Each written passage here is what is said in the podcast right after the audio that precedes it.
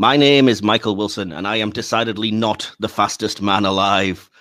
I am, to most people, just an ordinary film lover, but secretly, with the help of some of my friends, I analyze films in depth and bring them to you in podcast form. We are the Silver Screen Podcast. Welcome. And today, if you hadn't guessed by all of the social media posts and the hints that we've been dropping, we are going to be doing a very special episode uh, in honor of the upcoming movie The Flash. Uh, which seems to be adapting the Flashpoint storyline. Uh, we are going to be looking at two things, well, three kind of things. Uh, the original Flashpoint story that uh, happened in comics, the movie adaptation, Justice League The Flashpoint Paradox, and season three, episode one of the Flash TV series entitled Flashpoint. Uh, since all three adapt to the same story, and it looks like that's what the film's going to do as well. Uh, before I go any further, I couldn't do this alone, and I am joined by my uh, faithful comic book sidekick, Toby. Welcome back. Hi, I don't have a catchy catchphrase, but I'm here anyway. catchy catchphrase. That's weird. you can be you can be my kid Flash during this review, then maybe. Oh no. but yeah, so um, before we go uh, much further, I did want to say there are going to be mild speculative possible spoilers for the Flash movie uh, because I do want to kind of explore things that the movie might do, but it will entirely be based on things that I've seen in the trailer. I don't know anything in advance at this point uh, when we're recording. I haven't seen anything. I've just literally seen the trailers and uh, trying to base it off that what we what we might uh, can you know decipher that they're doing that uh, adapts Flashpoint as it certainly seems to be. Um, but yeah, ultimately we're here to look at those things. So. Uh, Toby, any initial thoughts before we dive straight in with our first thing? Any initial thought? No, it, it but it, let's just say it was really fun to just have multiple things to look at and compare, Hmm. and it was different from the usual. Yeah, Yeah, definitely, so and it's uh, definitely a fun change of pace.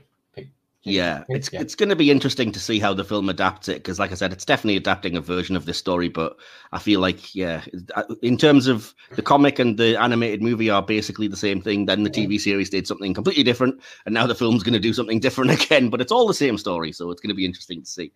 Um, awesome. Well, uh, if uh, if that's all, then we'll jump first uh, in with Justice League: The Flashpoint Paradox for our first review. Uh, you'll probably have noticed that I don't have my usual sidekick DK with me here today. He's off having some family time. Uh, so, in the absence of DK, it falls to me to do the behind the scenes section. So, I'm going to play some nice uh, superheroic acoustic music and give you probably way too much information, but I do have some behind the scenes for uh, the animated movie. So, first of all, uh, in the comics, after Flash undoes the alteration to the timeline, he encounters Pandora, who guides him in reshaping the timeline. This reshaping led to the DC Comics reboot known as the New 52. Although that sequence is omitted from the film, both Flash and Batman are seen in their New 52 outfits in the final scene of the film. More about all that later. this film acts as the first installment of what became called the DC Animated Movie Universe, a new series of DC animated films that are set in the New 52 and take place in the same universe, the kind of the animated equivalent of that. The voice of Superman in this film is played by Sam Daly. Sam's father, Tim Daly, previously voiced Superman in the animated TV series and various DC animated movies. Ha! Some elements of Flashpoint were changed for the movie. The most noticeable is the end fight. In the comics, it's Enchantress who betrays Flash, kills Captain Thunder, aka Shazam, and is defeated by Superman. In the movie, Wonder Woman kills Captain Thunder and Aquaman kills Cyborg, only to get his arm sliced off by Superman and killed by Wonder Woman. Lots happens in that final battle. Um, the film features a number of cameos, including but not limited to both versions of Aqualad, Ocean Master, Clayface, Icicle, Goldface, plus references to Captain Singh, Wally West, Dick Grayson, and Harvey Dent, on top of many others. Uh, yeah, we could be here all day listing it, but uh, we were just saying before recording if you have a favorite character in DC, no matter how obscure, they probably turn up somewhere. So, yeah. uh, at the beginning of the film, Barry is seen running toward the front door of his home. His home is drawn to look exactly like the home of Marty McFly in Back to the Future. Marty, as you know, also inadvertently ruined his timeline and was forced to go back and repair the damage to set things right.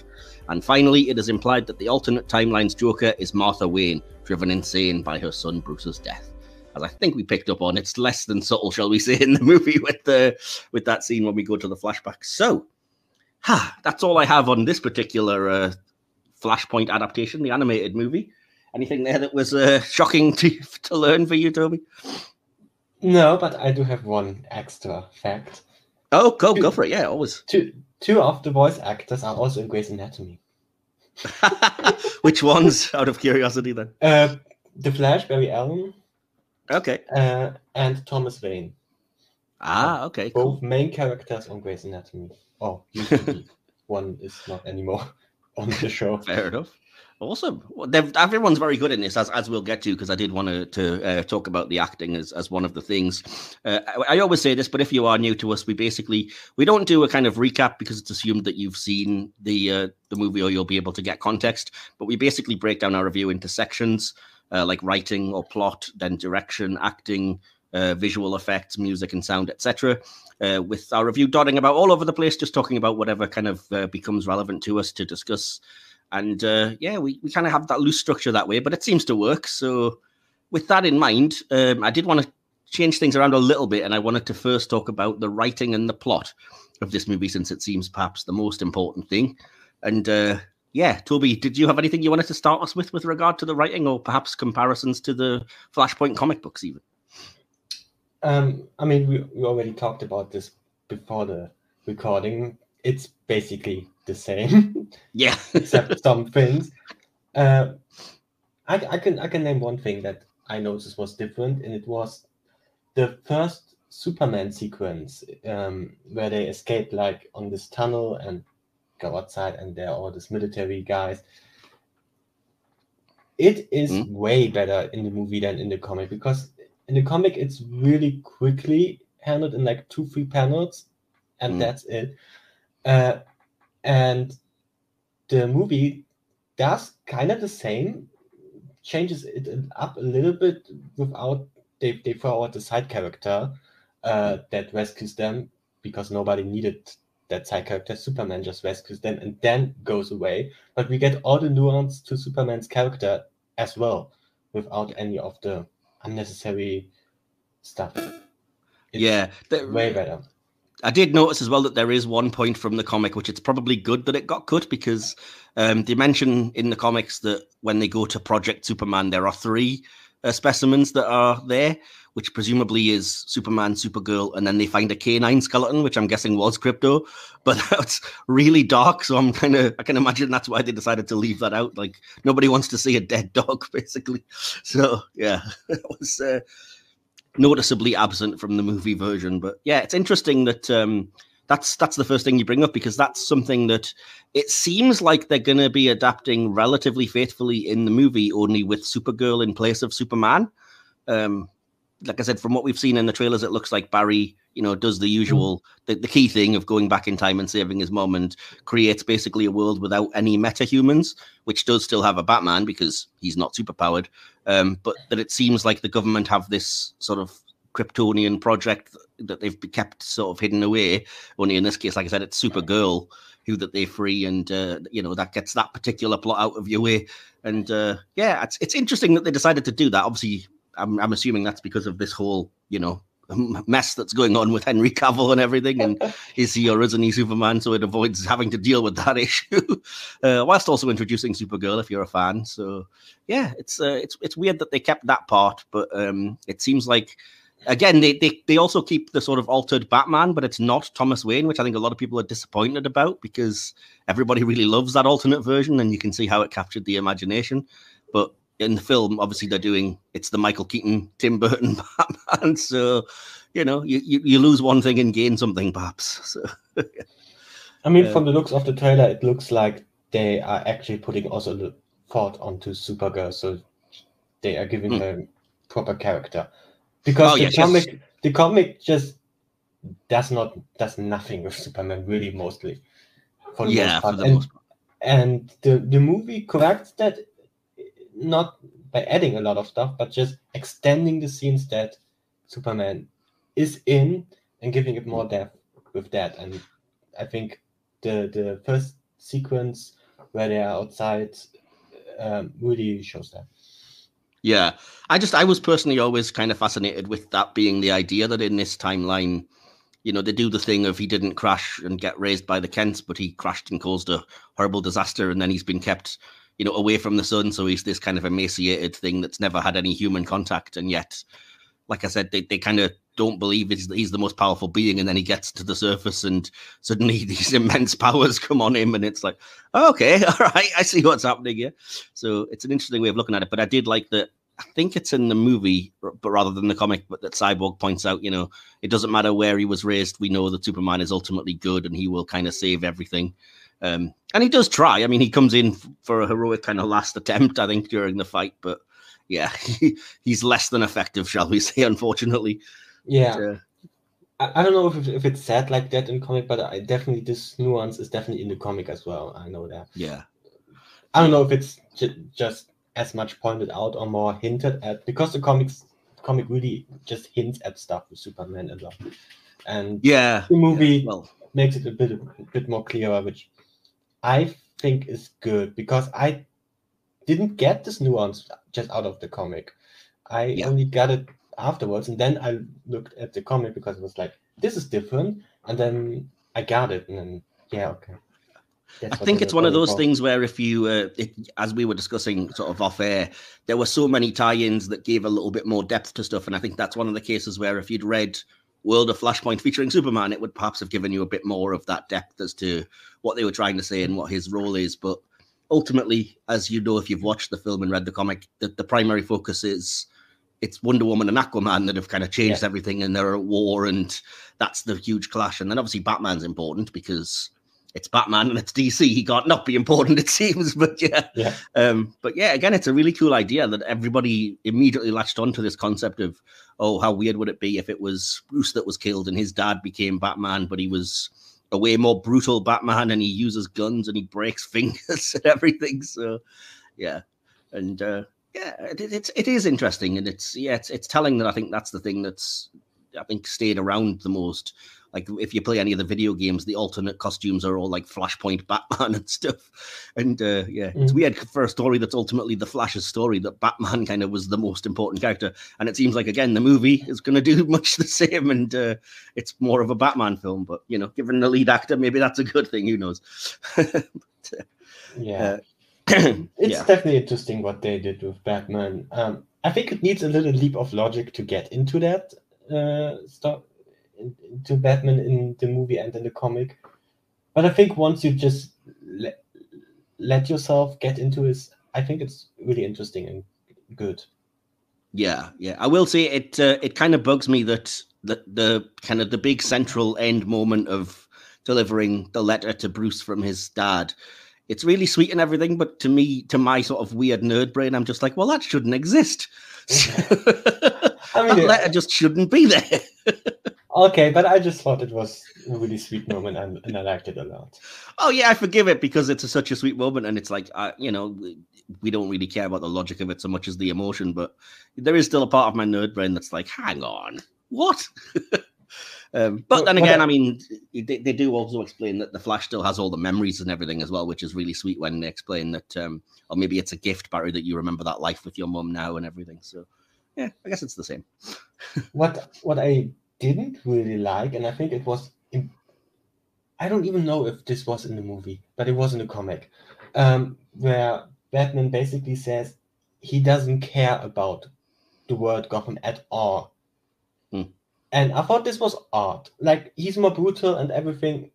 Get behind it, okay, but he doesn't care at all. Then I ask myself, then why do all this stuff? Yeah, it was, it was a little bit odd it's kind of implied that he just enjoys the like he, he's kind of in much the same way as like Martha was driven mad and kind of became the Joker. I think his is just like he took all of his pain and made it into like I'm just going to use it to beat up criminals and be really brutal and it's he doesn't necessarily care about like the justice of it or the morality as shown by him just throwing yo-yo off a building in both versions just you know oh should have let her hit the ground i don't care kind of thing. So i don't think it's so much you know a crusade for right and wrong so much as i just enjoy beating people up because i'm in pain and why not kind of thing. Um but I do think as well at a certain point when he realizes like this altered timeline and that Flash can change it, he immediately just resigns himself to okay, let's change everything back to Bruce being alive again, and yeah, I don't really care what else happens. Yeah, that again I really liked. That was hmm. that was I really liked that thing that he was really on board with. Okay, let's change it. Let's do that. I think this yeah. really fit. This would also really fit the um, original Batman. So I thought this was a similarity that I really liked to see again. Mm. I do like whenever they bring up that, like the the, the original, as you said, the, the Bruce Wayne Batman, because there's a really cool moment that I think is in both, as I remember correctly, where they're trying to get everybody on board, but they all say they'll only do it if Batman does it, and he's kind of standing there, you know, he's not having any of it, and then Flash just says Bruce would have come, and that's the prompt that Thomas needs to be like, all right, I'll follow you then. So Yeah. Yeah, I like it. Yeah, Before uh, we go any further, we really should uh, deal with the primary thing, which is the one thing that's the same in all versions of Flashpoint, which is the this is all kicked off by Barry basically deciding to go back in time for one reason or another and save his mum, who, as we now know, was killed by the Reverse Flash, aka Thawne, aka Professor Zoom, at some point in the past. So yeah, it's such a cool central idea that we're so used to, I think, being like nerds who watch time travel stuff. But it, it's still such a cool concept of like the butterfly effect type thing of oh, change the past and make everything happy, but then the entire world just falls apart horribly. Um, you know, careful what you wish for kind of thing. I think uh, in the movie they actually have the reverse flash say it's like a reverse it's a wonderful life uh, that might be actually the tv show i'm not sure but uh, i was like that's a really weird way and like an interesting way of putting it that you've like you've changed everything, but it's actually far worse now. yeah. Um, so what what do you think about that idea anyway? Then Toby about like uh, the Flash going back and trying to save his mum because it's it's really noble, but it's clearly a huge mistake. You know. It's it's a it's it's a great idea to do a story around it. Um, I mean, it's not the most original idea going back in time and you know back into the back to the future. Um, Yeah, yeah, exactly. Yeah, yeah. I That's right. but I think it's definitely a good idea to just do it with the Flash. It's a great idea. It's a it, it's, it's a good idea to restart the universe. I think also. But I, I did find it interesting that like when Barry wakes up in this new world, it's not an immediate sort of oh what's happened. He, you see that the cool first touch is like Citizen Cold being Central City's hero, and he's obviously you know fooled people, and the Flash doesn't like that idea. Now it's a cold museum instead of a Flash museum, and there's no rogues, and he's surprised to learn all about the war, and his mum gives him that exposition about how things have changed, and I really like the idea that the way he says it, that he re- learns about the sort of change is like, oh, um, I'm the Flash. Who's the Flash? A superhero, you know, like Superman. Who's Superman? Oh, well, you know, maybe like Batman. He's, oh, I know who Batman is. So it's kind of like we've already established who exists and who doesn't in this world via that dialogue, which is really cool. in terms of plot as well, what did you think about this idea that um, Atlantis and the Amazons have gone to war? The Amazons have taken over Great Britain, which I'm not happy about, by the way. so, so we've we've become new Themyscira now. We're uh, you know Amazon controlled over here, and uh, the Atlantis have sank most of Western Europe, unfortunately. Um, and it's revealed by flashbacks that this is all because Aquaman and Wonder Woman had a bit of a fling. Mera saw and wasn't happy about it. That being Aquaman's like wife. Mera tried to assassinate Wonder Woman. Wonder Woman killed her first, and that kind of sparked this huge, epic war that's now gone way overboard. So, um, so yeah, what did you think of all that? I mean, I don't really have a lot of positive or negative thoughts about it. I just, I just think it's a fun idea, and why not go for it? Yeah, it Is it- Yeah, it makes it makes vaguely sense. You know, you have to again just let yourself get into it, but it's a fun idea. It's a fun idea. Why not?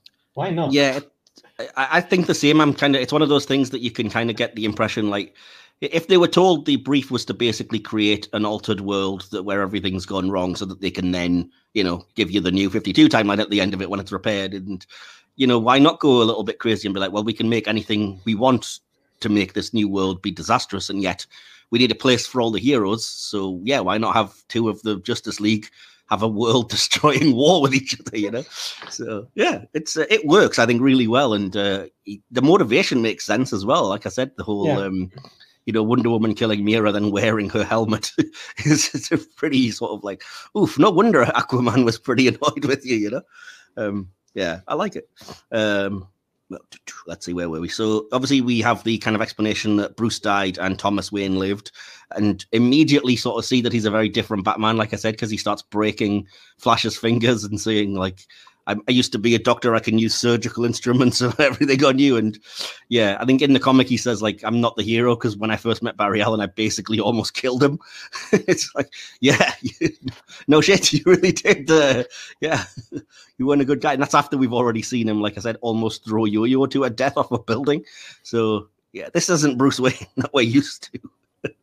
so, uh, how did you react to that when you saw Batman acting kind of differently? Were you kind of thrown by that, or or not so much?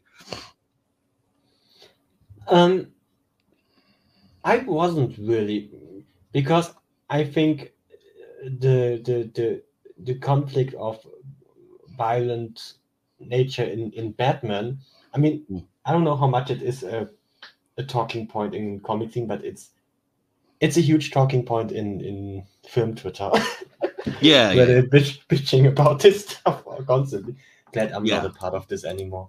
Um, yeah. but but And- I still remember that this was like a huge talking point where people were discussing about like I think it was the Nolan films that Mm. um I mean like a resurgence of people watching this and reacting to it and huge discussions and so so I wasn't really surprised by this because it was a possibility that was always discussed. I. So Yeah, I see what you mean because a lot of the times in the movies there is that it, it becomes a whole discourse about well, Batman should never kill and everything. yeah. Um, so having seen the live action movies, it probably wouldn't be that shocking to you if this was the Bruce Wayne Batman. I think it only really works if you know the kind of the comic book version and how different and surprising it would be, I guess, in that regard. But I can see why that wouldn't necessarily look any different to you of, of watching like the Nolan films and the Zack Snyder films, or even the you know Batman Returns when he's throwing bombs at a clown and then kicking him down the sewer kind of thing. So yeah, I get what you're mean, saying. I, I would say it, it's only really shocking if you only know the comic version because if you Mm. know both then then you are Yeah. prepared to have this as a possibility so you you just go oh okay they're doing this okay Yeah, you accept it it's easily. only if you n- really only know the comics that where that you can go oh that's a little bit shocking that's a little bit completely off Yeah. Um, definitely.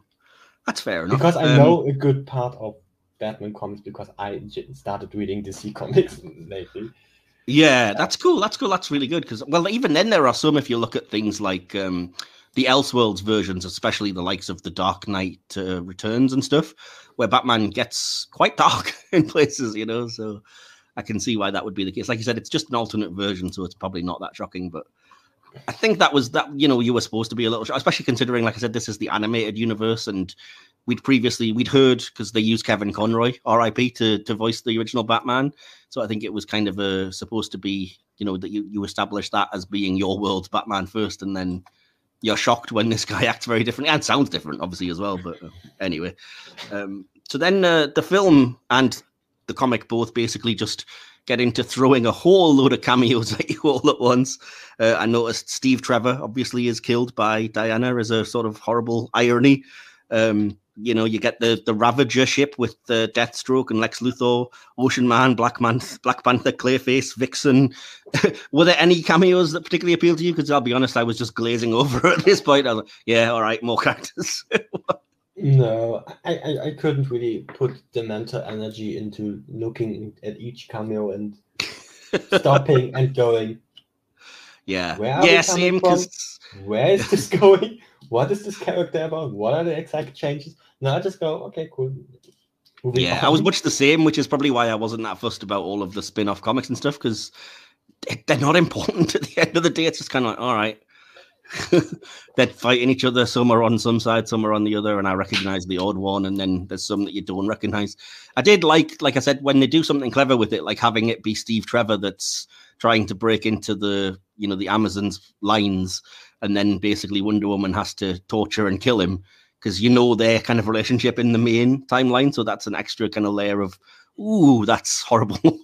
um, but then, yeah, when you get to the ship and it's just like random characters fighting each other, it's not all that important, is it really? Um, cool. Uh, I really do like the idea that they try to recreate the lightning strike that gave Barry his powers, but I especially like that it just fails horribly the first time. I don't know why. Maybe I'm sadistic, but it was just like I always hate when these things are too easy. So I kind of liked that he tried it at first and just ended up with third degree burns and like horribly injured. It's like that would be what would happen. You know, it wouldn't just immediately work out. Were you surprised to see that happen? Did you think it was all going to work out for him uh, easily enough or not? It, I think it was a little surprising, for sure. It was a little surprising. Uh, I I really really like how uh, Batman is, is just out after very much good second time like you're crazy. Yeah. You're completely crazy. Like, like the first time was crazy. Second time, Yeah. no, this is completely. Yeah, it's so good. There's a line in the um in the film that's not in the comic as well when he's like, "You're crazy. You can't want to try this again." And it's like, "What happens if you just set on fire again?" And the Flash just goes, "Well, this time put the flames out faster." just like, dude, what are you doing? but yeah, it's it. I mean, it works the second time, thankfully, but still. Would be Yeah, and thankfully different his healing works. It's not. Yeah, well, yeah, exactly. Things are dark, but not that dark. But uh, yeah, that's fair enough. Um, I did make a note of one particular line that I thought was quite interesting in relation to the upcoming movie. Uh, when, like, I love the idea that the Flash basically goes to get his costume out of the ring, and it's the Reverse Flash costume, the yellow one, because the Reverse Flash is like taunting him, so they say. Um, but then Batman gives him that costume to put on and just says, "Well, you need a costume, and I'm not about to loan you one of mine." Because in the new movie, that's literally what happens. Like the Flash just spray paints an old bat suit. You can see in the trailer, he's just spray painted over the Michael Keaton Batman suit with the Flash logo and red where it used to be black and stuff. He's even like pulled the little ears off the cowl. So I'm like, it's funny that you included that line without knowing that eventually there's going to be a version that does just steal a Batman suit. but uh, yeah. And it was it was a nice touch that he uh, you know altered it from the the yellow suit to the red one to give him his suit back. What did you think about this idea that um, Hal Jordan kind of comes into things as being important, but not because he's the Green Lantern? He's just kind of he's firing a missile that in the comics is called the Green Arrow, just so you can get another sly reference in there.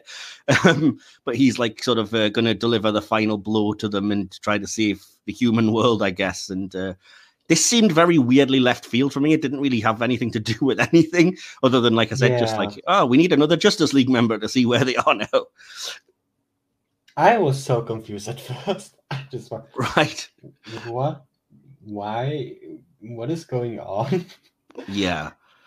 I mean, I get it. They're basically they're they're basically trying to say that there's an epic three-way kind of final fight where it's the Amazons versus the Atlanteans, and then humanity trying to save themselves as well, and they've all basically got their own versions of doomsday weapons. But it still just felt a little bit like overkill to me. like, Yeah. all right, we get it. You know, things are going bad. Whatever. Um, yeah. One one little change I also noticed was, and that's very minor. Uh, in in the comic, the the the hangar with the plane was open. In Hmm. the movie, it was closed. Yeah. I don't know why I noticed that, but I just there is that. another change actually which again it's really weird that they decided to do it because in the in the comic it's just an, a modified plane which they don't explain how they've done it it's just it's a regular human plane with this green arrow missile on but then in the movie they actually say that they took uh, uh, the alien spaceship that Abin Sur was in him being the like original Green Lantern that gives Hal his powers in the comics. So in the cartoon, he, he in the film, sorry, he's actually he's flying a spaceship rather than just a modified F fifteen or whatever. So I was like, oh, that's an interesting change, but it doesn't seem to have any reason for it other than why not, you know. Um, I was rolling my eyes because I really didn't need the, like I said, when they're trying to throw in as many kind of references to the heroes, you know, that I really didn't need him to be like, they call this missile the Green Arrow, never misses its target. I was like, ugh. Did you really need to do that just to try and involve the Green Arrow, even though you're not in any way? All right. but uh, yeah. I mean, I mean, this Um, story is not a huge offender of this, but don't get me started on huge monologues that nobody needs. Yeah. Comic monologues. Yeah, I actually, uh, no. I'll I'll get to it, but I actually like most of the monologues in this story. But yeah, often in comics you will get a long one that's like, all right, get on with it. I mean, um, I don't remember one that is like hugely long in this one. no, Like that, the, they, I think, short uh, ones, and that, that's fine. But if it's like Yeah. four pages of monologue and and like one page of this is just a recap, okay, wow. Yeah, exactly. I, I did like as well. This is only in the animated film, but I did like that Batman says, "If you want me on your little Suicide Squad," because Yeah. all right. Even though I didn't like the uh. I didn't like the Green Arrow reference in the comic. I did kind of like the Suicide Squad reference here because it kind of fit. Um, I mean, it's accurate. It is accurate, yeah. I did like as well that um, when they go to Project Superman, that his rocket that he flew to Earth in is the kind of Superman colors, the blue and red, because his costume really hasn't got any of that color. Although it does look similar to the new Supergirl costume in that it's got the kind of entire top bit is like one color uh, compared to the rest of it. But yeah, and uh, it's so horrific when you see the kind of failed clones of Superman that they've been trying to do. and I was like, "Ooh, shades of uh, like an alien movie or something here." But thankfully, they don't get too far into that. Um, yeah, I I love all of the times just talking about the plot. All the times that the Flash kind of sees flashes of the two timelines and the way that it uses that to emphasize like I'm forgetting reality that I know and this one's overwriting it and I can't forget. And then often you'll have Thomas Wayne saying, Don't forget my son and whatever. So I appreciated that. And I thought the way it was animated in as like uh, you know these flashes was really well done as well. I think it was funny that they talk about um, using the bat plane and it's just a regular plane with a bar in it. Yeah. like, well, you know, your Batman's probably not having to ferry high rollers from casinos and stuff. Also, also I, I really loved it. I don't know if, if it's in the comic because I didn't check back. I mean, the, the first half is in the comic, but I don't know if the back half is in the comic. Um, when Flash wakes up, it's you know we see this headline, news headline, like uh, Doomsday World at War, something like that. I don't know. Yeah, yeah, yeah. And and when he wakes up the second time in the movie, the, it's it's just it's just a financial crisis. it's just Yeah. something- He, he sees the same thing and then it focuses, it sort of pans out and it says budget doomsday, world at brink of financial war or something. And it's just kind of, ah, ha, ha. I thought it was so funny. yeah, that's Because not in the comic. So far it is, yeah. apart, and it, it's a really good joke. Yeah. No, the comic does do the thing of him like waking up and he's in the um, you know, he, he's in his lab or whatever in the police station, and then decides, you know, oh well, life's too short. I'm just gonna leave early and go see Iris or whatever. But yeah, Yeah. it's fair enough. Um, I do like in in all the versions, but uh, as I say, uh, primarily we're dealing with the the comic and the animated film when Thawne basically reveals to Barry that he's the one that changed the timeline because obviously he's already aware of that in the TV show, but here he doesn't seem to remember. So Thawne really revels in like telling him, like, "Oh, it's you that did this. You created this kind of time boom that broke the time barrier and shattered everything." Um, you know, I, I can I can buy the explanation, even though it's probably nonsense. But I'm like, all right, whatever, sounds good. Yeah, one little thing um, when when the Reverse Flash is basically saying what the Flash has done, uh, he he adds in the movie this little nuance. Not only that he changed the timeline, but that he changed the timeline from this exactly. There are examples of like you could have, I don't know, Yeah, I don't know what the examples are. You could have done other. Oh, I know.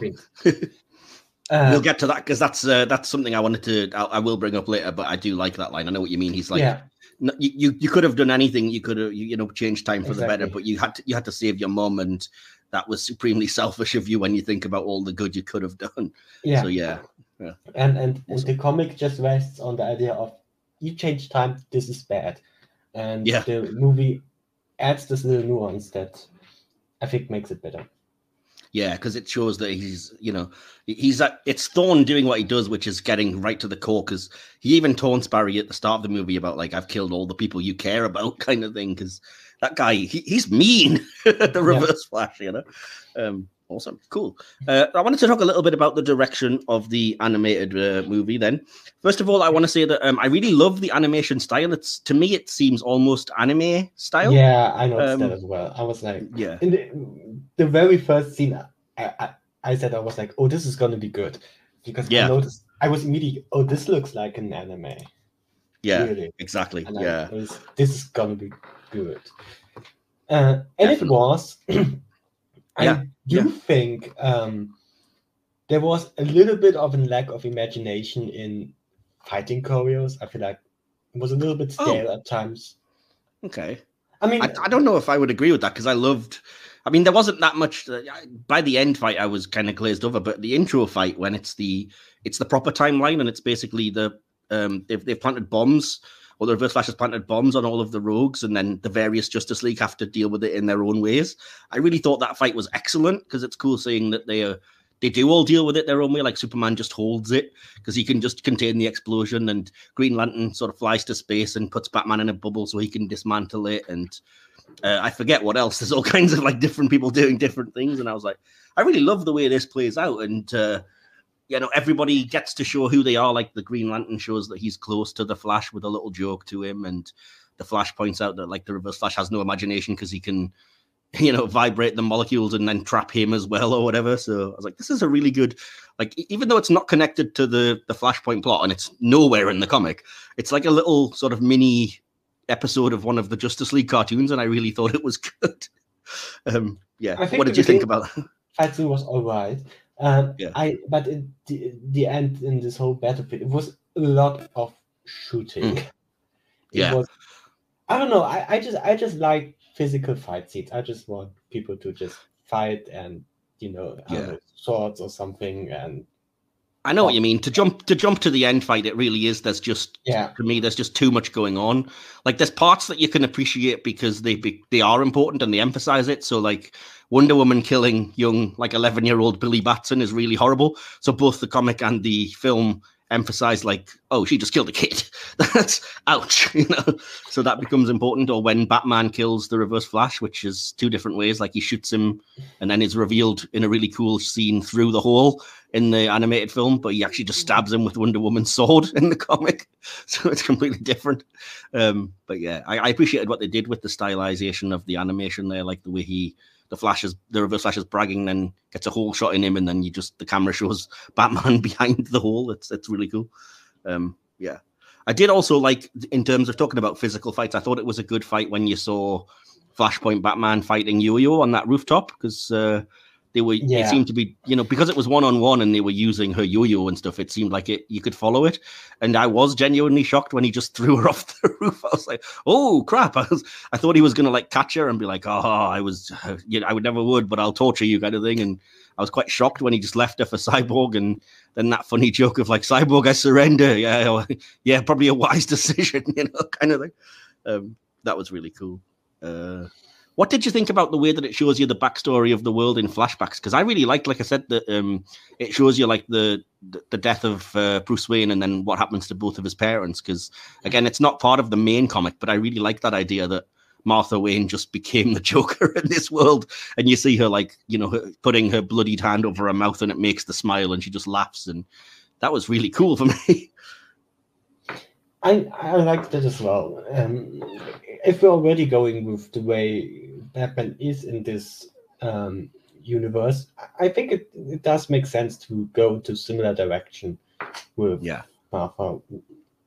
Yeah, I mean, yeah. it would be a little weird if she's just not perfect at all. Yeah. Well, I mean, she could have been killed in theory. It could have been like, well, Bruce and his mom were killed and his dad survived. Yeah. But I think it's a really interesting take to be like, no, his mom survived and she's now his arch enemy kind of thing, you know. You also get the great, I forget what it's in reference to, but there's a great line when Thomas says to Barry, you'd be surprised at the monsters this world can create. And he's like looking at the Joker playing cards at the time. And I'm like, oof, all right, I get it. um, I love, love, love the animation when uh, we, we, talked about the experiment to give Barry his powers. It failed the first time, but the second time when it works, the way that the movie sort of goes into slow mo and shows you the the kind of flash time and everything, I really liked the way that was done. Um, and anytime it does that kinetic thing that happens in anime when it's just like lines going behind somebody, I think it looks really cool. Yeah, um, yeah, yeah, I agree. uh, yeah, that's not really much else I don't think that I've got other than I've, I've already talked about the reveal of Batman. And then you already said like the, the funny like waking up in the same way and seeing the headline, except it's not quite the same. so yeah, awesome. Uh, anything that you can think of to do with the direction of the movie? No, I think I said I, I said what my main problem was. It was really the, towards the end. It was got quite unimaginative with yeah. the fight choreo. It was a and lot think, of uh, just shooting out of uh, panzers yeah. and something else and yeah I, I think it's part, part it's part of an a issue that I have with it overall is in that there's just too many characters. Like I get that it's supposed to be the entire world's changed and you need to see the stakes of that because everybody's affected. But when you take that to a battle and you've got a fight which has, you know, hundreds of people in it, you can't focus on what's happening unless it, like I said, it specifically tells you to focus on Wonder Woman killing the kid or Cyborg getting his heart exposed and almost ripped out and stuff. And it's like little moments that you can cut to, but the fight overall, you just you can't follow really. So I get what you're saying, yeah. definitely for that one. Yeah. I, I don't even think it was necessary. Uh, like I think what was necessary was to show alternative versions of everyone that was in the prologue. That makes sense. Yeah but for a lot of, especially in the movie, that's just like, oh, we, we're starting something here. It's like starting off an animated universe. You don't need to show everyone like why. Yeah. What's the point? yeah, especially especially when you're just wiping out that universe anyway like i said because it's like well why would i care you know? He's yeah. undoing it so why would it matter you know? Um yeah i get what and in theory there's no before version to compare it to in this yeah. idea except the people in the product there you have a compared version that makes sense yeah exactly yeah that's a good point actually it would have been better if they'd focused it on you know show you the justice league in the prologue doing a fight in our universe, then focus on the members that were there and how they're different. Yeah. But then, like I said, it gets really stupid when it's like Lois Lane is meeting Canterbury Cricket and Etrigan the Demon and Grifter and these characters that are, yeah. you know, Z list DC characters. That fair play if you're a fan of them, you know, more power to you. But I'll be honest, I struggle to even know who half of these guys were, and I didn't care really. Ultimately, you know. Um, yeah. And even in the comic, is that not the point why there are like 60 tie-ins so that you can yeah. do every character to just go, that's what they were doing in this time. If yeah, in this altered world. Do, do that, but like everything that is not necessary to the main storyline, mm. cut it from the comic. Not necessary. It's too much. Yeah. Although I did think it was good that they managed to fit as much as they did. You know, they fit basically all of the five issue thing into like an hour and 15 minutes. And I was I was pretty impressed that they managed to do that. Yeah. Uh, awesome. Related to the direction, then I want to talk briefly. I, I've, I have some things down under visual effects, but it's kind of the direction as well. And it's only two notes. First of all, I really love the kind of what I call the streaky fight between Thawne and Barry because it's just similar to in the TV show when you just see like streaks of light and then they're at the end of it fighting, a bit like a Tron sort of uh, fight. And uh, I love the epic final scene of the Flash like running towards the camera because I'm a sucker for that kind of ending. But yeah, that's really all I have on that. Um, so, uh, are you happy to move on to the acting then now? I do. Awesome, awesome. So, um, yeah, you said yourself there's a couple of people. I'm assuming you mean Justin Chambers, who plays yeah. the Flash, and Kevin McKidd, who plays Thomas yeah. Wayne. You said were both on uh, Grey's Anatomy, so they're both known kind of TV actors. so, uh, were you impressed with your uh, Grey's Anatomy uh, family on this thing? I, and I think this is an unpopular opinion, but I was generally not that impressed with the voice acting most of the time. Oh, okay. I was, and and I think it might be just a case of that this is the normal standard of voice acting in the US, and I'm I'm just going into it. But I am used to a different style of voice acting, and I feel like it's it's it's, a, it's partially a style issue. And mm-hmm. it, I don't know, I it doesn't work for me. It, okay. It it's very it's very acted in a way. It, it feels very TV show esque. Like hmm.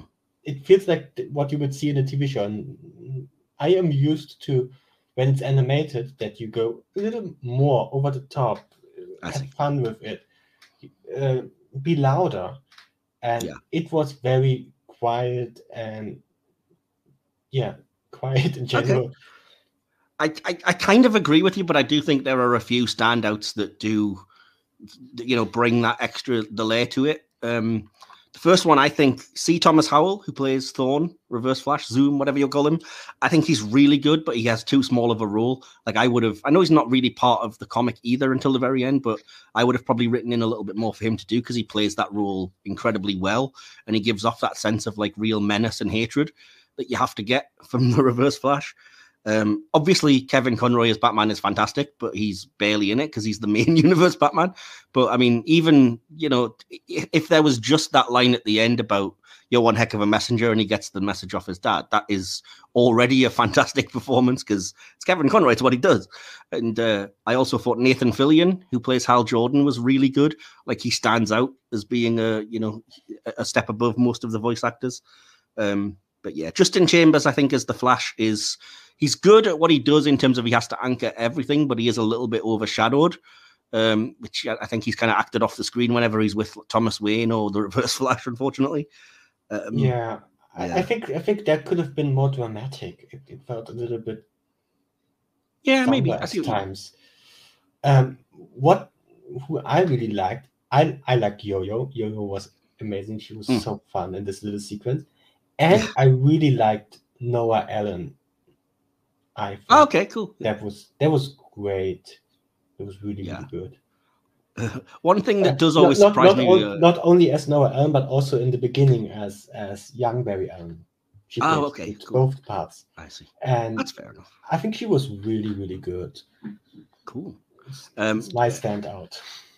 Right. The other thing that stands out to me, um, for a reason, and I'm always shocked, is that they've got Michael B. Jordan in this playing Cyborg, and I'm like, there's no way they could get that guy to do a, a cartoon voice role now. This was clearly just before Creed, before he'd like really hit it the big time, and uh, yeah, he stands out for me because Cyborg's meant to be like the premier, the Superman of this altered timeline, the main hero, and he does like every time I hear it, I'm just like, that's Michael B. Jordan. He's like a proper superstar, you know. Um, did you notice that was him out of curiosity? Or Um, I, I can't say because I looked the voice cast up beforehand. Ah, okay. fair enough, fair enough. That's okay then. Uh, awesome. So, Uh, but I rec- sure. but but I recognized his voice, so I, I can say it was not changed to something I'm Oh, yeah, oh, you, you can't notice that. It Yeah. was, I mean, it was just Michael B. Jordan doing. yeah, but it uses Michael his star power to be like you can see why he's you Yeah. know for me at least maybe maybe that's me because I know how, how big he is now like leading into it but yeah I think uh, it was cool anyway. Um, so did you uh, have any other notes on the acting then before we move on? Not really. I I, I already said all my negative thoughts about it. Uh, Fair enough. I, I don't. I, I I I noticed that in other US stuff as well, and I think it's probably just a thing that I don't know how how but how I mean UK gets probably just always the same version as the US, so it doesn't matter. Um, in this sort of thing, or are there separate UK versions for animated stuff? No, no, we get the same as the US. It's the same, no? versions. Yeah, and it's often the same exact disc because like they tend to have like an FBI warning in the front now. So with Blu-ray, Okay. they don't even bother giving it a different region for us. Yeah, okay. Be, because I noticed this in a lot of US animation that maybe it's just a style that they use that I just don't like. I don't know. I see. I'm Yeah. I'm I'm just used to very over the top, exaggerated, fun portrayals, really going for it completely, Mm. going into it. In, in a way that you don't do in live action. Yeah, but you, you watch you watch a lot of um like anime and Japanese animation though, right? You, you're a fan of all that kind of thing, so you're probably Yeah, but also the, the German dubs of it as well. Are, Ah, okay.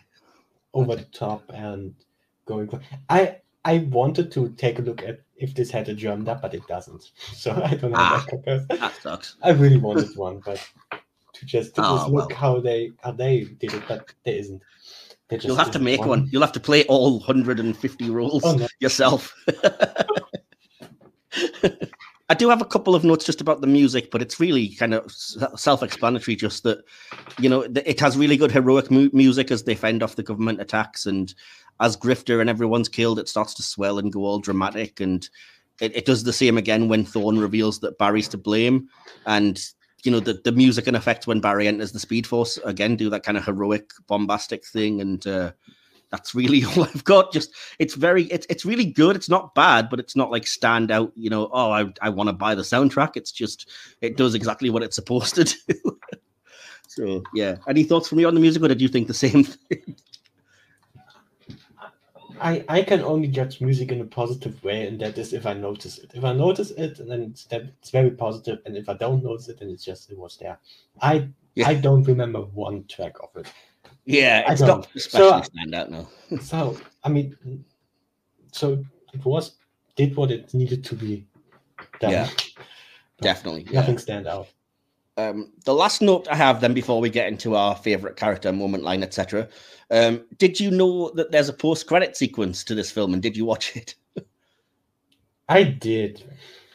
Ah, Um, so what did you think of the incredibly brief post-credit scene of uh, a portal opening in space and parademons flooding? I don't think of it.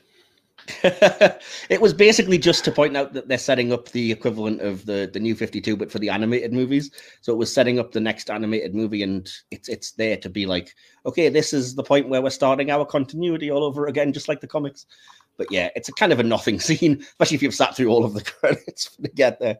So as as I said, uh, we, are going to do what we do with uh, all of our movie reviews now, and jump to our favorite character moment and line. Then we'll give the audience responses for what we actually have, and then our conclusions.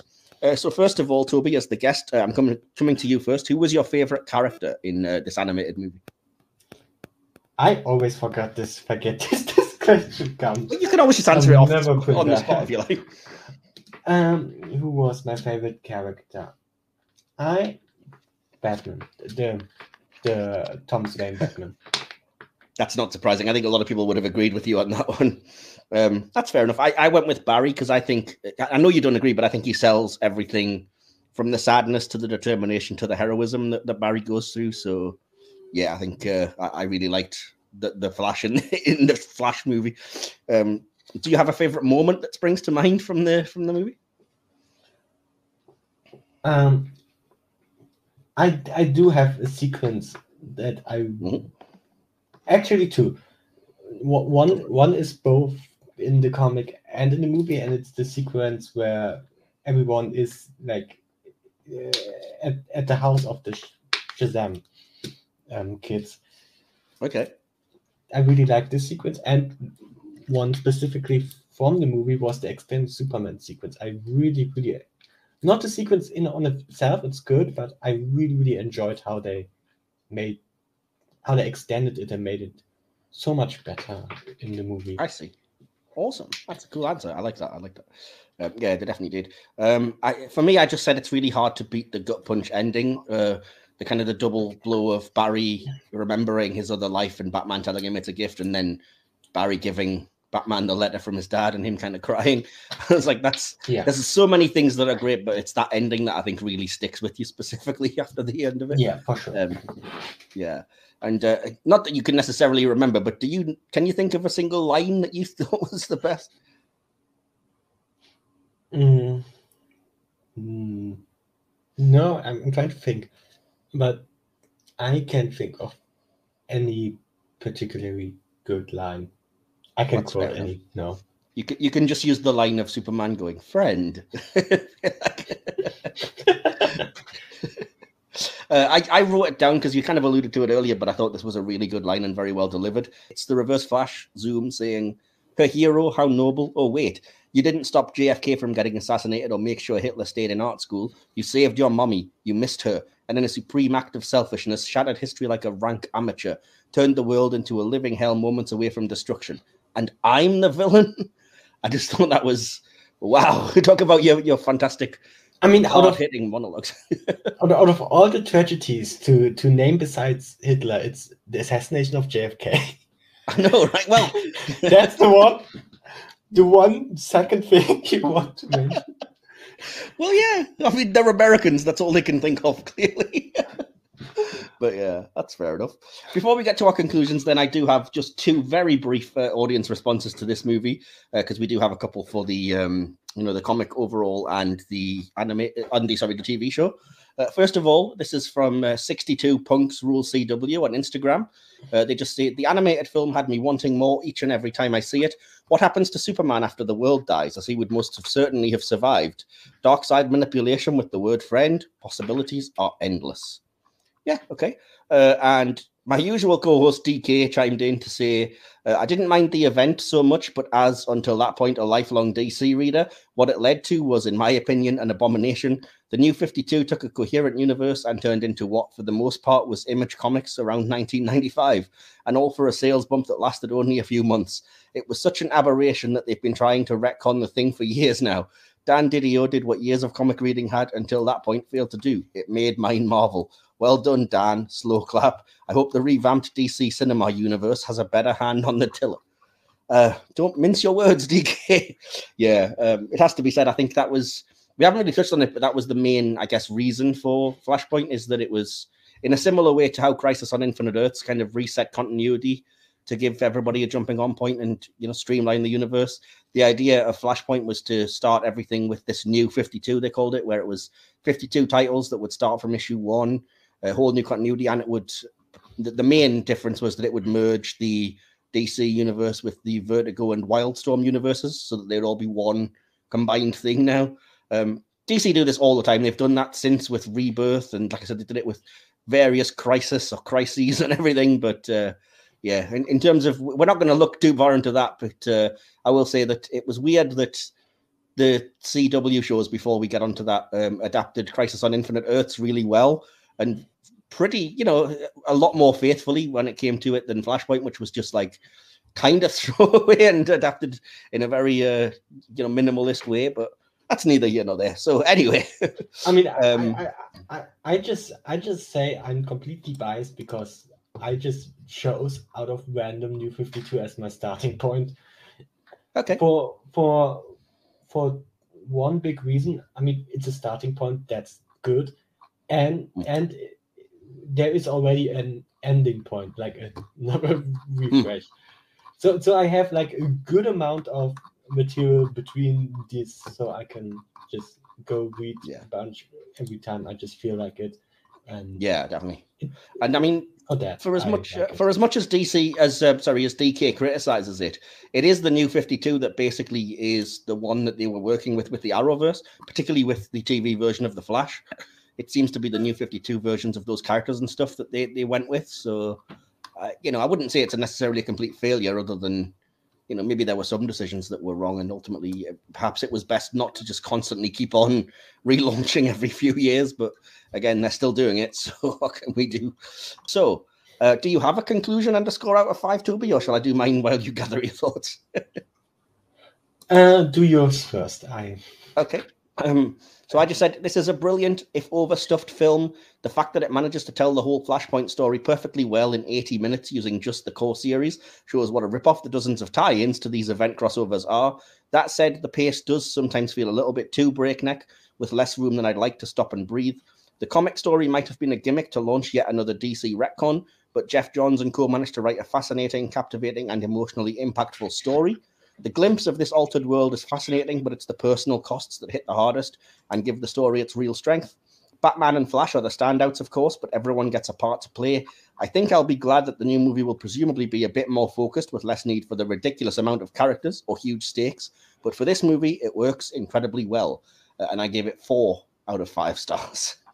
Ha, so. I I, I think the concept is, I mean, it's a pretty basic concept on the paper. It's executed very well. Um, yeah, the, the cameos are a bit a bit too much, and it's a bit too fan servicey at times.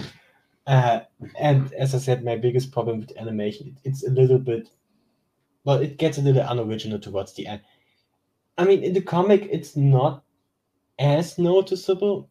It is mm. a hmm. little, but because of the way I mean comics work, I think you just notice it less when the choreo is not on point because I mean a lot of comics aren't just not that great with fighting and there's, mm. there's more of a out more often than um, just a consistent good quality, which I think is different for anim- animated stuff. I think there are a lot of great animated shows and battles, and besides mm. all of that, the end just feels a little lackluster in Panic So that's my biggest problem. Uh, story wise, it, it does everything pretty great. I think all the changes are cool. Um, although you have to sometimes get a little bit of a leap into that. And yeah, overall, I quite liked it. I I would have given it 3.5 out of 5. Okay, cool. Um, that's fair enough. So that means that overall, then, since it's just the two of us, the final score for Justice League: The Flashpoint Paradox would be three point seven five out of five. So, so not bad. Um, before we jump on to our next thing, which is going to be a TV episode, uh, just for a bit of a difference, um, did you have anything else you wanted to say about the comic before we move past it? No, I I said what I said. Awesome. Yeah, me too. That's, like I said, it's it's basically just the same in almost every way. 90% of it's the same as the animated movie, and everything that changed doesn't really affect anything. So you can kind of watch or read either way, I think, and you're going to pick it up. So awesome. So, yeah, uh, the next thing we were going to do then, as a special bonus, we wouldn't normally do TV, but I was intrigued to see how Flashpoint, again, ahead of the new movie, was adapted by the Flash TV series.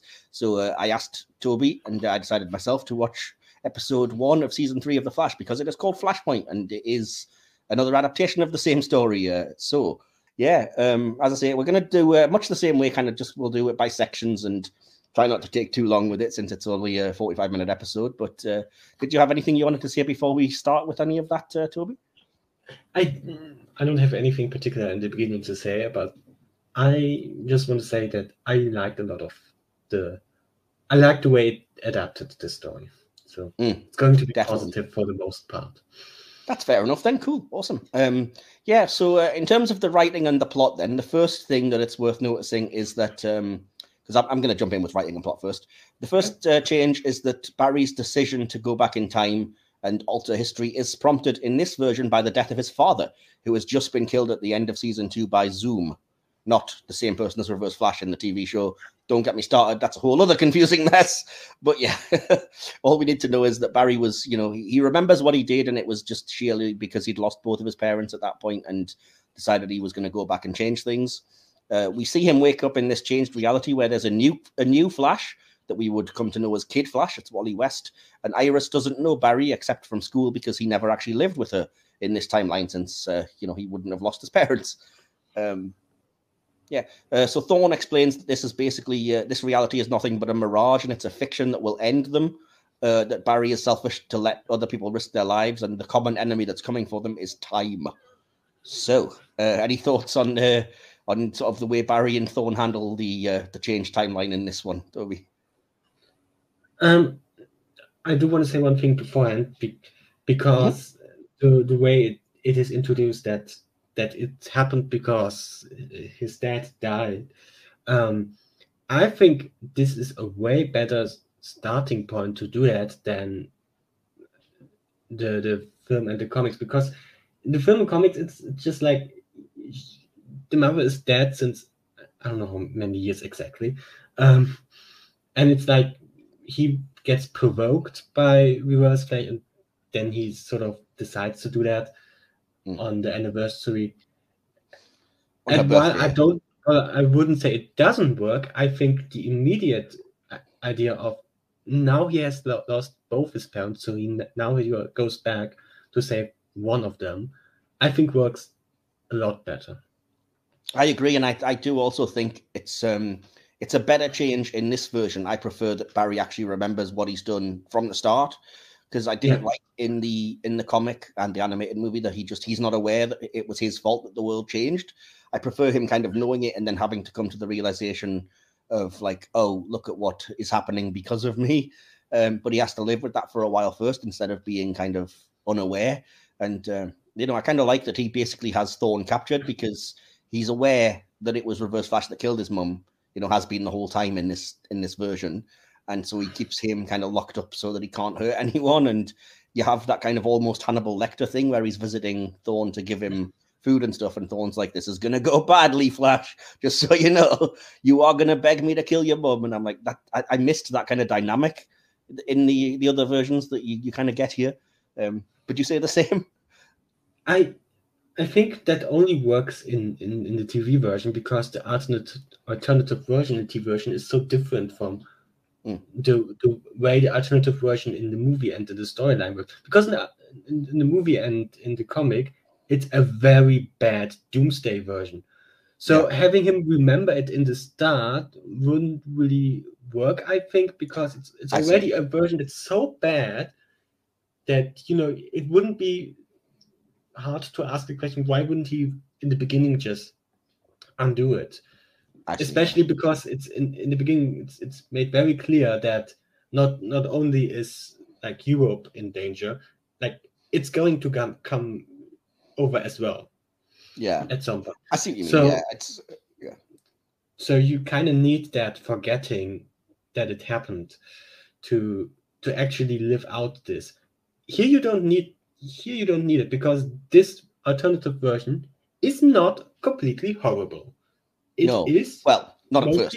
so it kind of works that he remembers it and goes no i actually enjoyed this alternative version and uh, that he out of his own choice keeps uh, wants to stay there for now Yeah. um, it wouldn't work with a complete doomsday version and this is i mean as much as this has uh, gets a little bit more bad later on, it never goes into doomsday world ending status.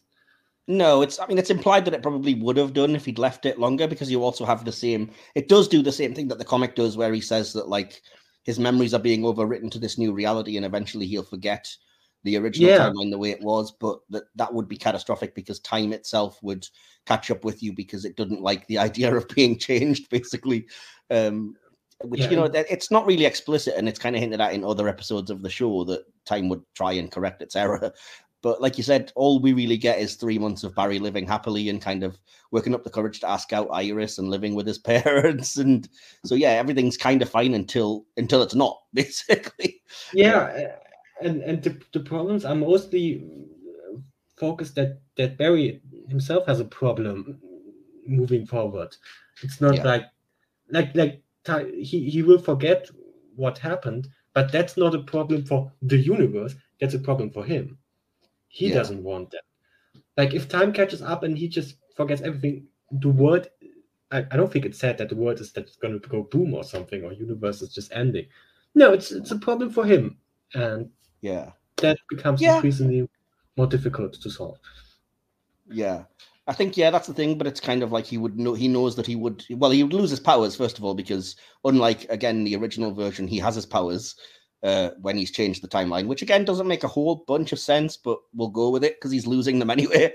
Because um, yeah, really, once he changed the timeline, he should never have been hit with the lightning or had the particle accelerator explosion that gave him his powers. But again, you know, we, we'll buy the explanation that it took a few months for time to catch up and make him lose his powers. I guess.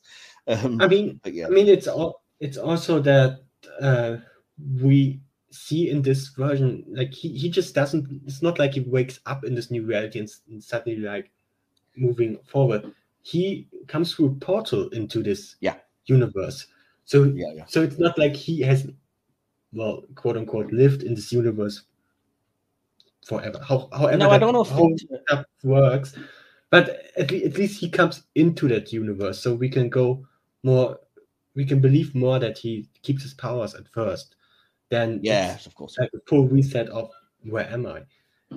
Yeah, no, that makes sense because he kind of it did strike me as weird that like he does that with Thawne instead of dealing with him in the time when he stops him killing his mum. He, he races him back to the future, no pun intended, and goes back to his time, which is now changed. And it's kind of like, why would you run him, you know, decades into the future, other than that's where you're from? But you could have I don't know. It's kind of weird, but and it, again, it doesn't really explain the cool thing about does he get the memories of this world of living with his parents, which was a nice part of the original that I don't think you really get here because it doesn't tell you one way or the other really uh, whether he remembers it. Um, at least not that I remember, but yeah. Um, yeah. Anyway, um, I do like that. Although a lot of people don't like this, but I do like the kind of the the you know epic romance angle that it gives Barry and Iris, where even though they haven't really met yet in this timeline, she gets the sense of like this is what love feels like. Maybe some people are meant to be together, kind of thing. Oh so my god, I hated this so much. Did you? I, I, thought I thought it felt like so much like oh, it was destiny that in every yeah. timeline I was and Barry have to get together. It's like oh my god, like the feeling of something is off is fine to go because it's from the original timeline. So I can get behind saying oh, they feel like something is off, and I could get behind the oh, I kept agreeing to the state, even though normally I wouldn't. But in the yeah. end, they where they have like a talk between them two in in in the in the labs where they go mm-hmm. off and then in the hallway just talk. It is so strongly applied that it, it implied that it's it's destiny and it always has was meant to be this way, and that was too much.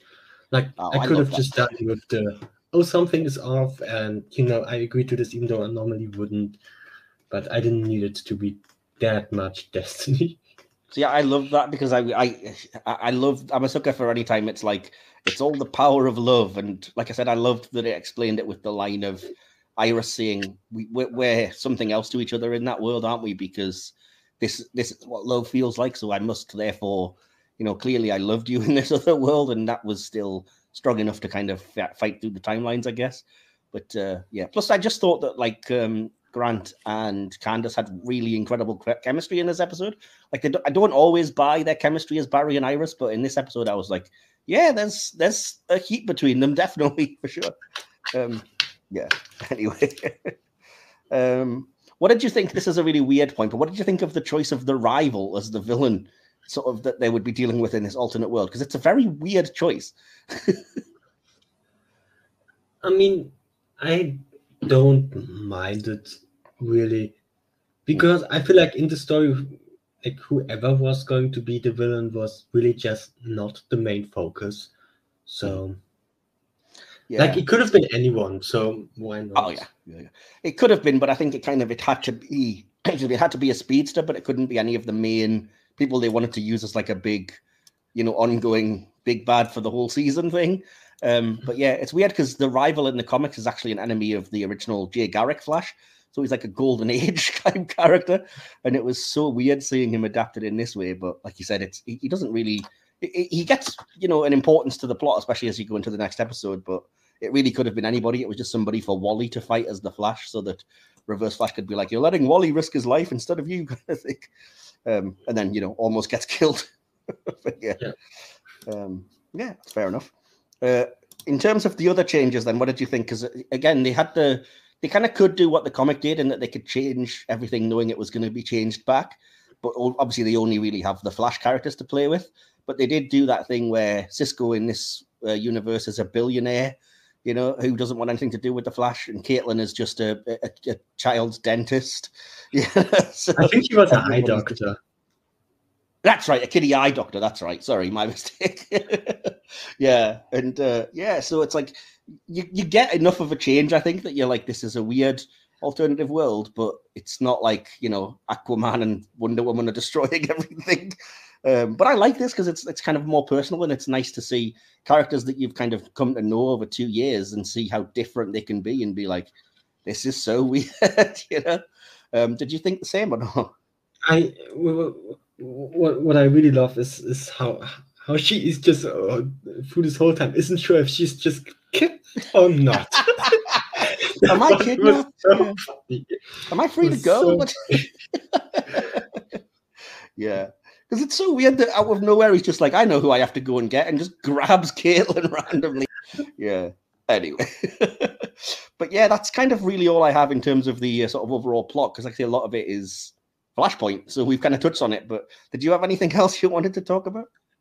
I, I, yeah, I have. I, I want to say that I actually really like how this is a universe that's, um, in a lot of ways, just not that it's not a doomsday universe. In a lot of ways, it's not a bad universe, even even for Barry himself. Mm. Outside of the forgetting memory stuff, that's like but like the way the universe is it it's not horrible for him. Like it's it's not the best universe ever but it's it's, it's manageable. And he still wants to go back and i really like the the lesson behind it that you know you don't have to paint a doomsday universe to make a character appreciate what they have in the real universe. You can just yeah. go with a slightly different universe that has good things and bad things both, uh, yeah. but is still different from the universe he is from, and he still wants to go back to the uni- to the universe he is from because he has all these all these relationships in the old universe and all these. I don't even think it's that so much as like it, it, it kind of explicitly points out that he's going back because Wally's about to die, and it's like, oh, I can't, you know, I can't let anybody else die for me, especially yeah, but my I, fault, you know but this this is stupid. That's that's why I ignored that. I hate that. I, I I did get that a little, but I was like, maybe I just overlooked this and we pretend it yeah. didn't happen. I mean, because that would be a little it. bit of yeah, a little bit simple. I thought. I think it, yeah, it's kind of annoying that it needs. It, it feels like it needs that to kind of hold your hand as as like yeah. this is the big stakes. Is that if he stays in that timeline, Wally will die, and but that then again, there are other things that we haven't touched on, like the fact that Joe West in this universe is basically an alcoholic and a bum yeah. and doesn't care for his job and doesn't talk to Iris, and so they're miserable, kind of thing. So, And then even Cisco, even though he's a billionaire and you would think it's a good thing, he's basically a bit of an a hole. yeah, so, uh, he doesn't want to get involved with anything, and uh, yeah, so And and he's yeah. and honestly, I totally believe, totally believe that with time, Barry could have stayed there and probably built the same Flash team again. I think this would have. I, I totally saw that as a possibility of happening. That this would be the future that this would go in if he stayed.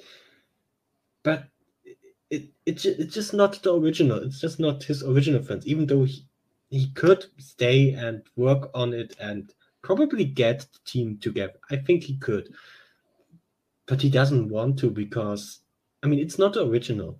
It's, it's not the way it was. I think it's um it's also the fact that it's it's kind of it goes back to that Spider-Man idea of like he doesn't want anybody else to have to face his responsibility, and if he loses his powers, he's not the Flash in this world. Wally is, and Wally's already dead. So at this point, you actually have no Flash. so it's kind of like, well, yeah. at this point, I have to go back because I've got this is- power, and I'm the one that mucked it up. So I've got to go back so that I can protect everything. I guess as the Flash. So yeah. as well. Bit.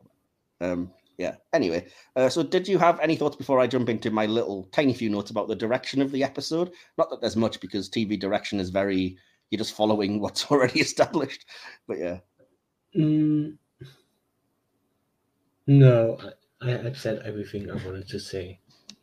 I only have a couple of notes. First of all, um, I both appreciate and am annoyed by the fact that they use the Back to the Future timeline diagram to explain things because it's such it's such the most basic thing and yet i can't argue with it because it makes the most sense when he's like let me just draw this for you. This is the original timeline. This is the cutoff point where i changed everything and this is our timeline. And i'm like all right i'll, I'll give you this once.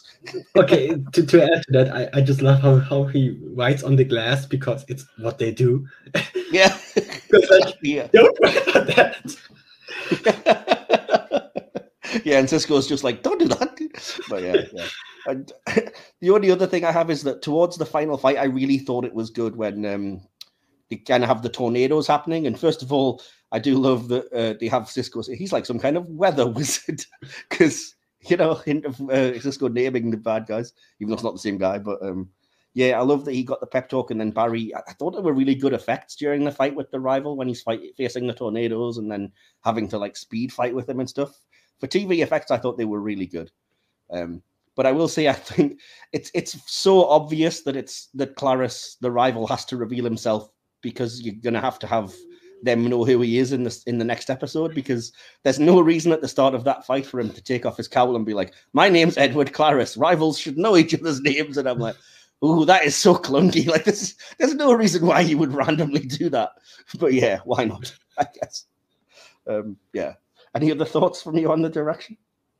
I mean, to the last point, like even without this, I, I think it was because that doesn't happen. It's so weird and out of left field. I, I just think it's it's a fun idea to just go. This this villain just wants to know who the heroes are. It's like okay, why not? yeah. I mean, it's an alternative universe, so you know why not have? No, I know, but I mean, like, uh, to I, I was, I was telling you that I've watched ahead to the next episode, and it's, it's kind of vital to the next episode that they know who Edward Clariss is, because the point is that they kind of the, the new villain is giving people that had powers in Flashpoint Yeah. powers in the, the other timeline, so they have to know that when the rival appears, Barry has to be like, his name is Edward Clariss. he remembers that so exactly, and I'm like, all right, calm down, okay. Um, It's true as well. Yeah. Um, did you have any thoughts on the acting? Because I have a lot of, uh, you know, mostly positive thoughts on the acting in this one. I I don't have anything specific, but I just want to say everyone did a good job. I think I I, I don't remember anything negative. Like Yeah. There wasn't really any. I I do think Barry and Iris are both well acted Mhm. As as the couple until the point where they like literally with very big bold letters write destiny over them. But but that's a writing issue. They're not at Yeah. fault for that. you either buy that or you don't really, though. But yeah, that's that's the writing, isn't it? Really, Yeah. That's fair enough. Um, yeah, I just have a few. I, I love Grant Gustin as the Flash. I think he's a really good actor and he's fantastic in that role. I do too. So I kind of love how he starts off with you know, he's almost mocking Thawne, and he's like, "I have everything back that you and Zoom took from me," and then by the end, he's like, "Everybody's paying for my happiness," and he has to kind of see his parents one last time, and it kind of breaks your heart as he kind of flashes and sees that new, you know, the new universe going away and everything. Um, you know, I, I kind of, yeah, it's it's it's really sad, but I think again, relating to what you were saying about how the Flash of the animated film didn't stand out all that much, I think Grant Gustin, on the other hand, really stands out as, as being the lead of this, and yeah. you know the the effect of even though the changes aren't like apocalyptic, the effect I think is way more heartfelt on him than it would be on the others. So because yeah. it's way more personal, because no, not because it's way more personal, because all, almost all of it is personal. Yeah, I think that's exactly. Um, but yeah, related to that, I have to say, I think Matt Letscher, who plays uh, the Reverse Flash here, is so good. He's probably my, for me, the best actor in the episode because it's the way he plays the kind of the absolute hateful like malice towards him, and like he's he's like one day soon, Barry, you'll be begging me to kill her again, and then he actually does like. Oh, I want you to actually say it. Oh, you have to kill my mom. My pleasure. And then when he's dragging Barry, he's like, "Oh, I wish I could kill you, but uh, today I get to be the hero." so I was like, this dude, he is he is selling me on hating him so dang much, you know. But, uh, yeah. And uh, yeah, other than that, I've just said, as I've mentioned already, Barry and Iris have great chemistry, and it's great seeing the changes in Joe West, both in the altered universe and in the changes when he goes back. And uh, you get to him saying, "Where's Iris?" and Joe going, "That ain't funny. You know they don't talk," kind of thing. So I loved all that. So, any other thoughts from you on that? No, no, no. But but I agree with you. Grant Gustin is really good at as the Flash overall. Just not not only this episode, but overall.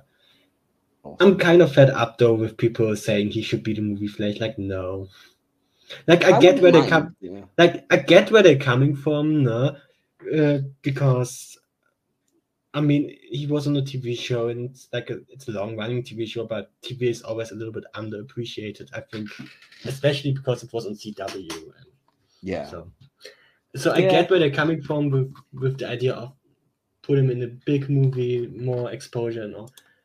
But I also kind of want to see someone else doing the part. Like, yeah, I think it wouldn't be as bad if it wasn't for the fact that um, we currently just want anybody other than the guy who's playing the yeah. Flash to be the Flash right now. So at this point, it's like just get anybody else. That, we don't care. Yeah, that's fair. And and like a cameo, I'm always open for it. A cameo, why not? Yeah, I mean, definitely. Yeah, that's that is cool. Would be cool, but not as the main picture. Like find someone else. Find someone else. Someone new. Um, Especially have, because he's, he has done the part so long. It's like how many yeah, years 10 years. Has this show run? It's not like he made one season that got unfortunately cancelled and it's like, okay, let's give him another shot. No, he had a good run. So yeah, fair enough. someone else. Um, I don't like cool. this discussion.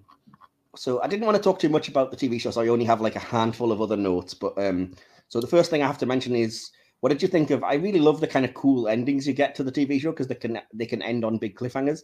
So I love that you see the Clariss of our reality wake up and then alchemy is just scratched in his mirror because I was like, ooh, intriguing. I want to see where this is going next. Um, yeah, what did you think of that? I mean, it's an okay cliffhanger. Why not? I, I was not. I mean, where is this going? I I think we could kind of expect where this is going. Oh, I don't know. I think it was very different than what you would expect personally, but yeah, um, yeah. I don't know. It's it's just I I appreciated that it was. Um, it, it doesn't immediately explain every change to this reality. Like it gradually takes a couple of episodes to tell you everything that's changed when Barry's tried to put it all back. But the fact that it uses the Flashpoint timeline as a way to get you kind of all the villains, including the main villain for this season.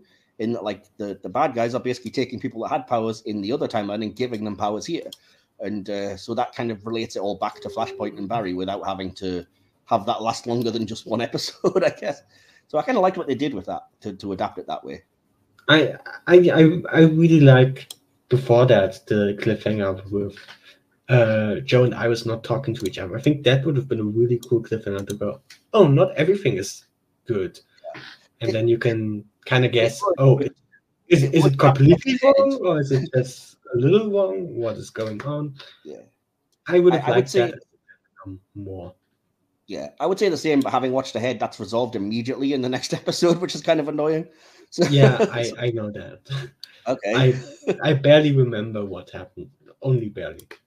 Yeah, I'm, I don't know. I, I kept on watching for a couple of episodes because I like the Flash, and I was like, ah, man, I forgot how good these episodes are. But yeah, um, yeah, I do find it amusing that literally the very next scene at the start of the next episode is him running to Felicity and being like, "What's changed? What have I done?"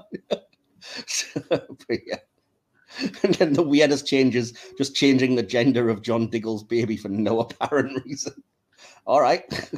And and, and that this I, I remember that this, is, was like a huge point for quite a couple Yeah. episodes, I think. And it's like, Yeah. oh my god. And it's what's even weirder is that then by the end of the Flash, when Oliver gets this reality changing power, he just makes it that they have a boy and a girl at the end, so it's even more pointless. Yeah, very weird. but yeah, I've mentioned already the VFX from the rival fight. I thought were really good. Um, I, I didn't have any real notes on the music except that it got me with the kind of sad moment when he's saying goodbye to his parents. Um, but I'm guessing you're probably going to feel the same as the animated film, like it was just there, kind of thing. It was there. Yeah. the only other things I have are just references, basically, that I have in my other section. Um, the news channel at the start of the episode is channel 52. Haha, I get what you did there. And uh, they make references to the Kid Flash, obviously, and to him having a fortress like Superman, where he, he basically has as a lair. And uh, yeah. So, uh, super quickly, do you have a favorite character moment and line from the episode that you can think of? Mm. I I do really like the the multiple sequences between Flash and Reverse Flash in this episode. I mean, it's not like the one sequence that stands out, but it's like the multiple that build upon each other t- towards the end of the episode. I think they are great. Yeah, I, I, I agree as well. But um, yeah, so I, I didn't really have anything sort of separated in the way we normally do for for these sections. But I just said my favorite character was Barry, which is pretty self-explanatory. Um, my favorite scene was the rival fight at the end, as I've already kind of alluded to. And my favorite line is the Reverse Flash just saying, "Now who's the villain, Flash?" Because again, it's, there's a version of that in like all of these Flashpoint stories, um, and there better be something like that in the movie. So yeah, any other thoughts from you on uh, characters, moments, and lines that you liked? No, I no. Cool. Uh, well, I have a very brief audience interaction section that I can go to. Then this okay. is uh, this is just from DK. Uh, DK says uh, it was okay for what it was, but I think they had better storylines in the show. I remember the Cisco thing. I quite like that element of it. Yeah, it wasn't too bad for what it was. Uh, if you're not sure, basically, it's it's the idea that Cisco in the altered timeline has lost his brother. He's been killed, uh, but Barry won't go back in time and change that for him. And Cisco basically took a major huff for half a season about that. So, yeah. so, do you have a conclusion underscore out of five for, for the Flash episode Flashpoint? I think in the context this was done uh, in the series, it adapted the story really well. Um, Yeah. I mean, you you could have not. I mean, uh, you have to change a lot of things because a lot of things are just not. This is storyline in the comics is so different and builds upon so many things that I don't. I mean, with a lot of Justice League characters that you just could not get into the story yeah, exactly. Yeah.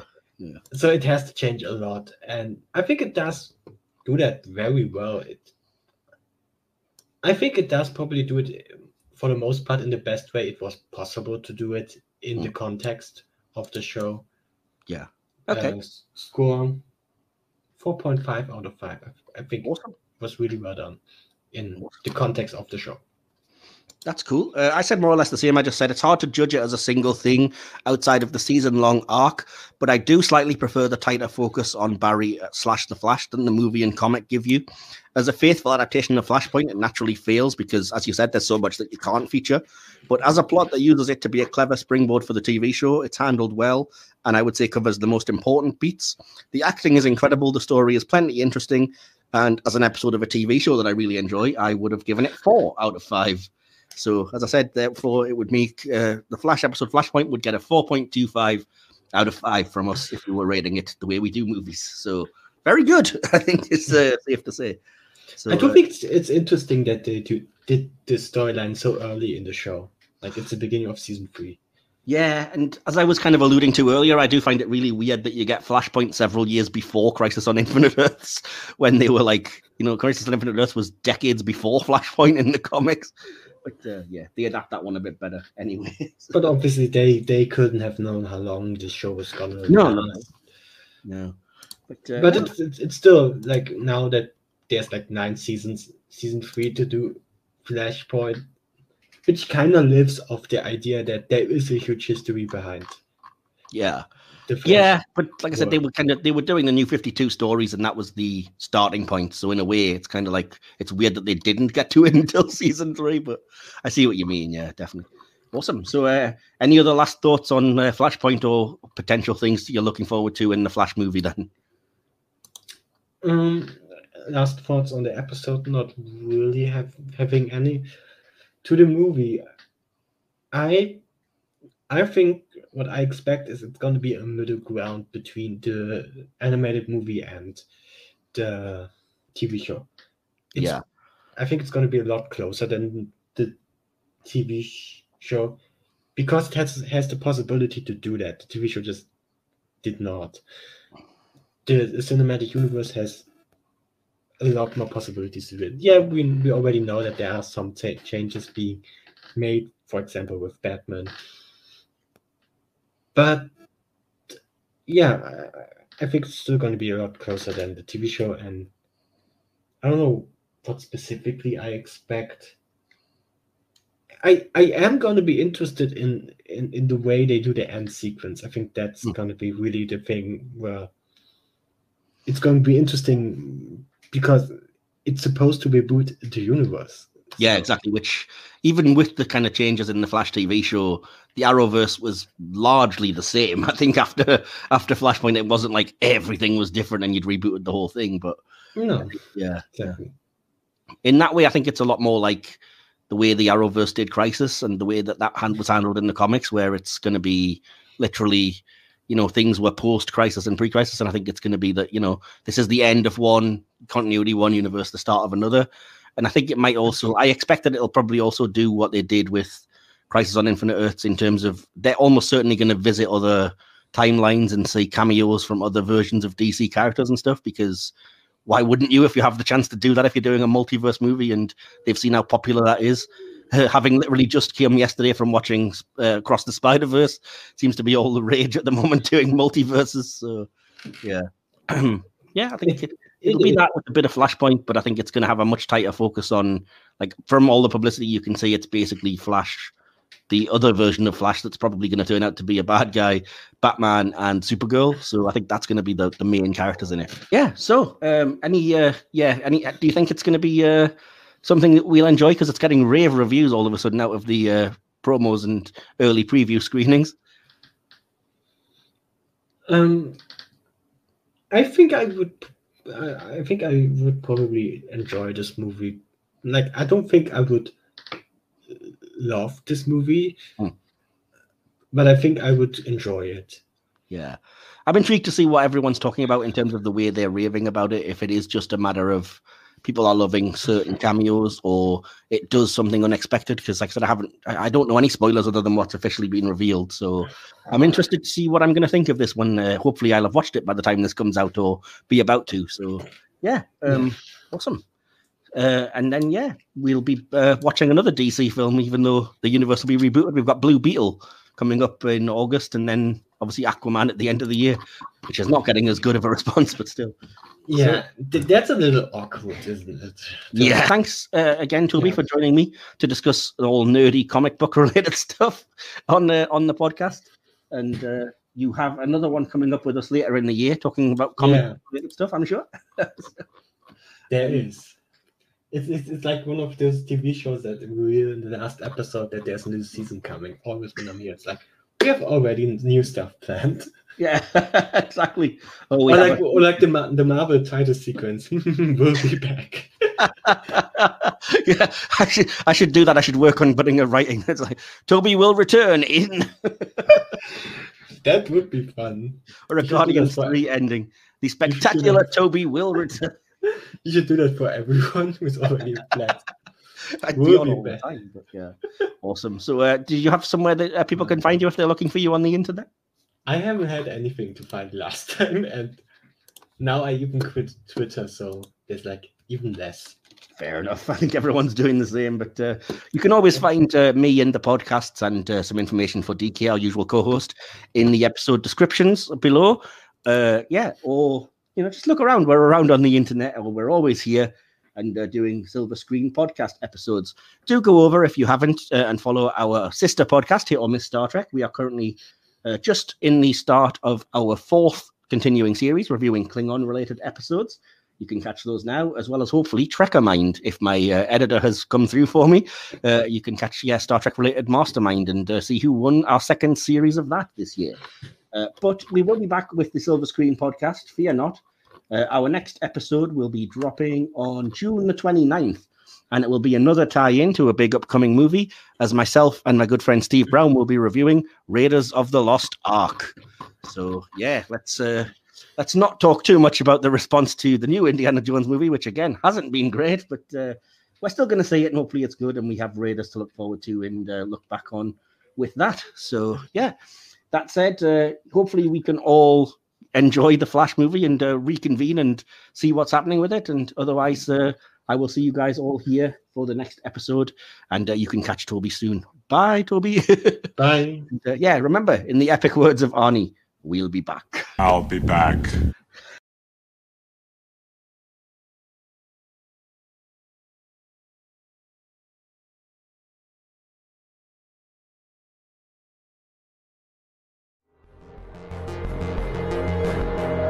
You have been listening to the Silver Screen Podcast, hosted by Michael Wilson and DK. Created, produced, and edited by Michael Wilson. Behind the scenes sections and additional material produced by DK. Music by Timeless Journey. More information can be found at soundcloud.com forward slash timeless journey. Follow the podcast on Instagram at Silver Screen Podcast or look for the Silver Screen Podcast under Facebook groups. Links to all our social media accounts and more are in this episode's description. This podcast is available on YouTube or wherever you get your podcasts. Just look for Silver Screen, Hit or Miss Star Trek. This has been a Mike's Podcast production. Copyright 2022. Thank you for listening.